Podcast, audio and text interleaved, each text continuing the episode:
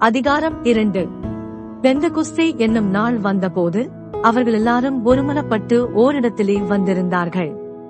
அப்பொழுது பலத்த காற்று அடிக்கிற முழக்கம் போல வானத்திலிருந்து சடுதியாய் ஒரு முழக்கம் உண்டாகி அவர்கள் உட்கார்ந்திருந்த வீடு முழுவதையும் நிரப்பிற்று. அல்லாமலும் அக்கினிமயமான நாவுகள் போல பிரிந்திருக்கும் நாவுகள் அவர்களுக்கு காணப்பட்டு அவர்கள் ஒவ்வொருவர் மேலும் வந்து அமர்ந்தது. அவர்கள் எல்லாரும் பரிசுத்த ஆவியினாலே நிரப்பப்பட்டு ஆவியானவர் தங்களுக்கு தந்தருளின வரத்தின்படியே வெவ்வேறு பாஷைகளிலே பேசத் தொடங்கினார்கள். வானத்தின் கீழிருக்கிற சகல தேசத்தாரிலுமிருந்து வந்த தேவ பக்தியுள்ள யூதர்கள் அப்பொழுது எருசலேமிலே வாசம் பண்ணினார்கள்.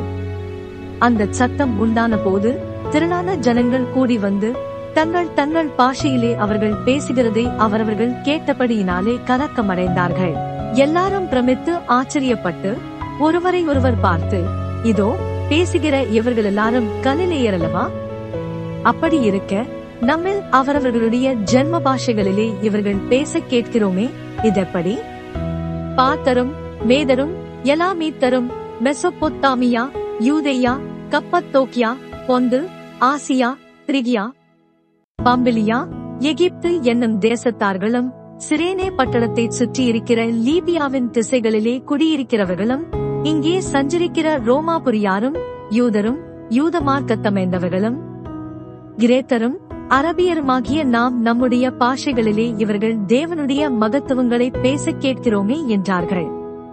எல்லாரும் பிரமித்து சந்தேகப்பட்டு இதென்னமாய் முடியுமோ? என்று ஒருவரோடொருவர் சொல்லிக் கொண்டார்கள். மற்றவர்களோ இவர்கள் மதுபானத்தினால் நிறைந்திருக்கிறார்கள் என்று பரியாசம் பண்ணினார்கள்.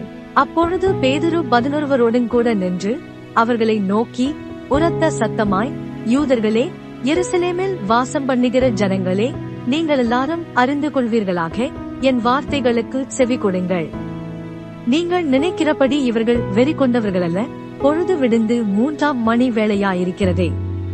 தீர்க்கதரிசியாகிய யோவேலினால் உரைக்கப்பட்டபடியே இது நடந்திருக்கிறது கடைசி நாட்களில் நான் மாம்சமான யாவர் மேலும் என் ஆவியை ஊற்றுவேன் அப்பொழுது உங்கள் குமாரரும் உங்கள் குமாரத்திகளும் தீர்க்க தரிசனம் சொல்லுவார்கள்.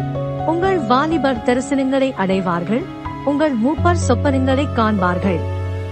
என்னுடைய ஊழியக்காரர் மேலும் என்னுடைய ஊழியக்காரிகள் மேலும் அந்நாட்களில் என் ஆவியை ஊற்றுவேன் அப்பொழுது அவர்கள் தீர்க்க தரிசனம் சொல்லுவார்கள். அல்லாமலும் உயர வானத்திலே அற்புதங்களையும் தாழ பூமியிலே இரத்தம் அக்கினி புகைக்காடாகிய அதிசயங்களையும் காட்டுவேன். கர்த்தருடைய பெரிதும் பிரகாசமுமான நாள் வருமுன்னே சூரியன் இருளாகவும் சந்திரன் இரத்தமாகவும் மாறும். அப்பொழுது கர்த்தருடைய நாமத்தை தொழுது கொள்ளுகிறவனவனோ அவன் இரட்சிக்கப்படுவான் என்று தேவன் உரைத்திருக்கிறார்.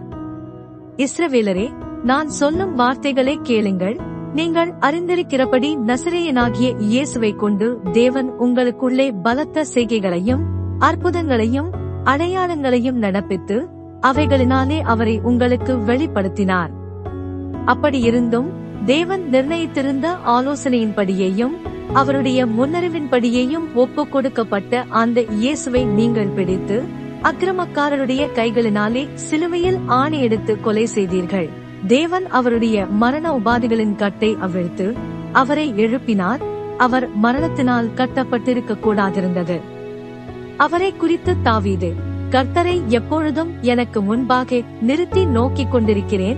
நான் அசைக்கப்படாதபடி அவர் என் வலது பாரசத்திலே இருக்கிறார். அதனாலே என் இருதயம் மகிழ்ந்தது என் நாவு களி கூர்ந்தது என் மாம்சமும் நம்பிக்கையோடே தங்கியிருக்கும். என் ஆத்மாவை பாதாளத்தில் விடீர் உம்முடைய பரிசுத்தர் அழிவை காண ஒட்டீர். ஜீவ மார்க்கங்களை எனக்கு தெரியப்படுத்தினேன் உம்முடைய சன்னிதானத்திலே என்னை சந்தோஷத்தினால் நிரப்புவீர் என்று சொல்லுகிறான். சகோதரரே கோத்திர தலைவனாகிய தாவீதை குறித்து நான் உங்களுடனே தைரியமாய் பேசுகிறதற்கு இடங்கொடுங்கள். அவன் மரணமடைந்து அடக்கம் பண்ணப்பட்டான். அவனுடைய கல்லறை இந்நாள் வரைக்கும் நம்மிடத்தில் இருக்கிறது அவன் தீர்க்கதரிசியாயிருந்து உன் சிங்காசனத்தில் வீற்றிருக்க மாம்சத்தின்படி உன் சந்ததியிலே கிறிஸ்துவை எழும்ப பண்ணுவேன் என்று தேவன் தனக்கு சத்தியம் பண்ணினதை அறிந்தபடியால் அவன் கிறிஸ்துவனுடைய ஆத்மா பாதாளத்திலே விடப்படுவதில்லை என்றும் அவருடைய மாம்சம் அழிவை காண்பதில்லை என்றும் முன்னறிந்து அவர் உயிர்த்தெழுதலை குறித்து இப்படி சொன்னான். இந்த இயேசுவை தேவன் எழுப்பினார் இதற்கு நாங்கள் எல்லாரும் சாட்சிகளாயிருக்கிறோம். அவர் தேவனுடைய வலதுகரத்தினாலே உயர்த்தப்பட்டு பிதா அருளிய வாக்குத்தத்தத்தின்படி பரிசுத்த ஆவியை பெற்று நீங்கள் இப்பொழுது காண்கிறதும் கேட்கிறதுமாகிய எதை பொழிந்தருளினார். தாவீது பரலோகத்திற்கு எழுந்து போகவில்லையே. நான் உம்முடைய சத்துருக்களை உமக்கு பாதபடியாக்கி போடும் வரைக்கும் நீர் என் வலது பாரசத்தில் உட்காரம் என்று கர்த்தர் என் ஆண்டவருடனே சொன்னார் என்று அவனே சொல்லியிருக்கிறான். ஆகையினால் நீங்கள் சிலுவையில் அறைந்த இந்த இயேசுவையே தேவன் ஆண்டவரும் கிறிஸ்துவமாக்கினார் என்று இஸ்ரவேல் குடும்பத்தார் யாவரும் நிச்சயமாய் அறிய கடவர்கள் என்றான். இதை அவர்கள் கேட்டபொழுது இருதயத்திலே குத்தப்பட்டவர்களாகி பேதுருவையும் மற்ற அப்போஸ்தலரையும் பார்த்து சகோதரரே நாங்கள் என்ன செய்ய வேண்டும்? என்றார்கள்.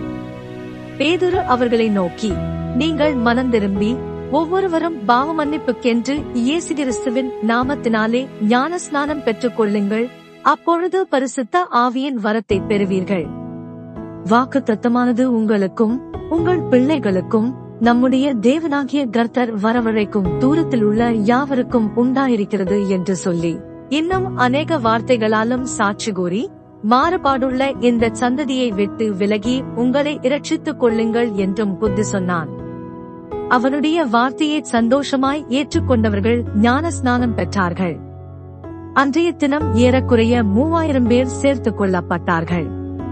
அவர்கள் அப்போஸ்தலருடைய உபதேசத்திலும் அந்நியோனியத்திலும் அப்பம் பிட்குதலிலும் ஜபம் பண்ணுதலிலும் உறுதியாய் தரித்திருந்தார்கள்.